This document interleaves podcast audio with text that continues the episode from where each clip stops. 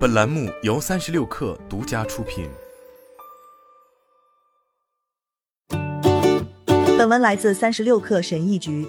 在最近一次全体会议上，谷歌首席执行官 Sundar Pichai 宣布将推出 Simplicity Sprint 计划。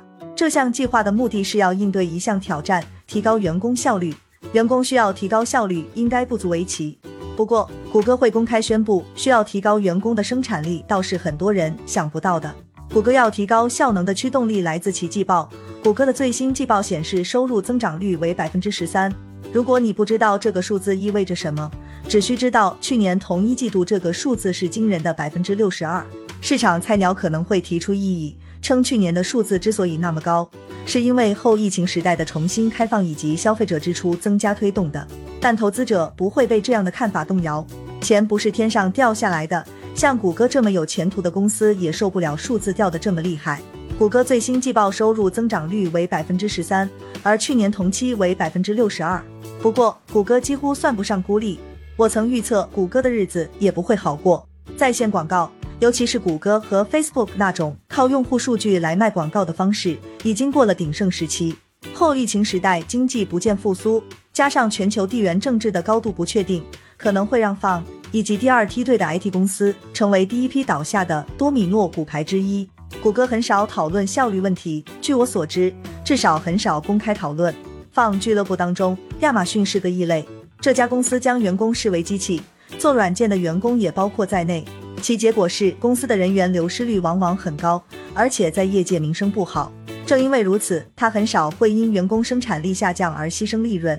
但谷歌不是亚马逊，事实上，在对待员工方面，他处在光谱的另一头。谷歌是现代开放文化的创始人，在拉里·佩奇与谢尔盖·布林联袂主政的时代，谷歌是当今 IT 行业所享有的开放文化的创立之父。在硅谷，谷歌内部极度的民主与透明被认为近乎无政府的状态。下面的决策很少会受到高层管理人员的猛烈抨击。调查和内部民意调查确保了每个人都知晓公司的发展方向，每个人都能被倾听，至少在投票方面是这样的。谷歌的百分之二十项目福利路人皆知，被称为其创新配方的公开秘密成分。自从二零一九年拉里·佩奇与谢尔盖·布林先后淡出 Alphabet 高层后。这是谷歌第一次面临盈利挑战。除了最极端的谷歌内部人士之外，没有人能回答这些问题。谷歌的投资者会强迫公司管理层采用类似亚马逊的文化，像驯兽师对待动物一样去衡量开发者的表现吗？如果是的话，谷歌会顺从吗？如果会的话，谷歌怎么才能做到这一点？在讨论谷歌可能的行动计划之前，我们不妨先从总体上剖析一下编程的生产效率。程序员的生产效率可以归结为一件事。如果我们必须替谷歌回答这些问题的话，我们该怎么做？作为一名程序员，我关注的不是 Simplicity Sprint 公告背后那些经济上的催化剂，而是它的后果和影响。说到生产力，季报和年报数据对大公司来说其实并不重要，他们有长达十年的产品推进计划。如果某个东西今天看起来很糟糕，那更有可能是源于五年前某个人的错误判断。而这个人现在已经摆脱了这场指责游戏。我们先把主要问题解构一下。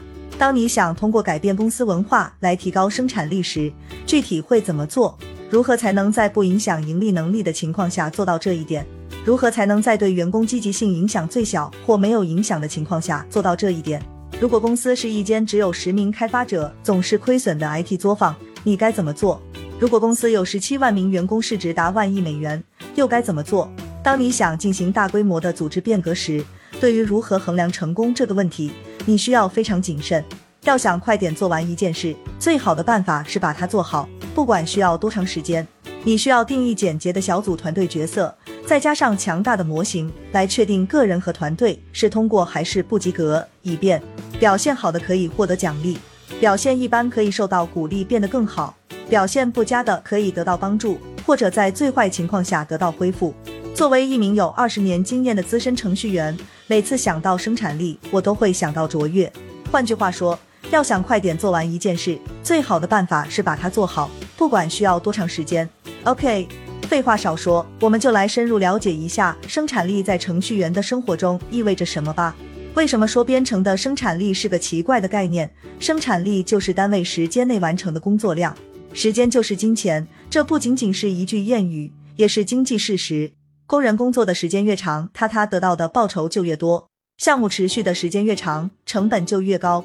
作为买家，你总希望供应商能够在尽可能短的时间内履行你的订单；作为公司所有者，你需要的是始终满负荷工作的工人，能制造出越来越多的东西发送出去，让你的腰包越来越鼓。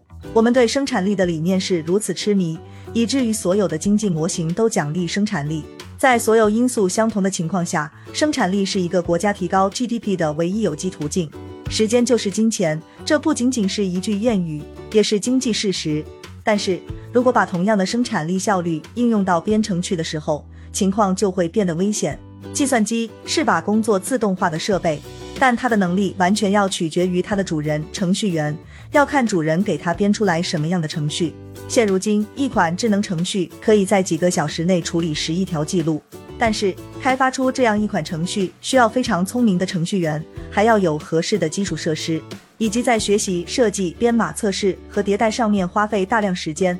就编程而言，编程的编程与工厂和服务行业相反，远非线性的关系。普通程序员天天都在写代码，但 Sprint 结束时还是没法交付。另一方面，专家级的程序员可以无所事事一行，代码都没写就过了好几天，但在 Sprint 结束时却能提供完全可行的解决方案，这一点往往连他们自己都感到惊讶。更令人惊讶的是，如果你将程序员的角色颠倒过来，结果并没有什么不同。生产力不再受制于专家，如何实现编程的生产力，要靠一开始就做对的事情来实现，而这又要取决于以下两个因素：程序员的能力。他他对计算机科学基础的掌握情况，他他为设计解决方案而经历的生产力爆发时刻，这种时刻的频率和持续时间，在某些时候衡量生产力会变成薛定谔的猫。产品公司历来都采用用例类功能或代码行的数量来衡量生产力。在数据丰富的源代码控制系统时代，最流行的标准也可以是程序员执行的合并请求及或提交的数量。服务公司则通过关闭的工单数量来衡量生产力。任何一家公司到了某个时候，衡量生产力都会变成薛定谔的猫。衡量的越精细，事情就会变得越混乱。所有的衡量标准最终都会变成苹果与橙子的比较。除了衡量的开销之外，这些做法最终还会给团队带来巨大的而不必要的压力，降低他们的生产力，从而抹杀其真正的目的。在宏观层面上，衡量生产力是非常有意义的。凭借着工厂时代的管理方式。亚马逊成功实现了这一目标，尽管实现这一点付出了大量人员流失的代价。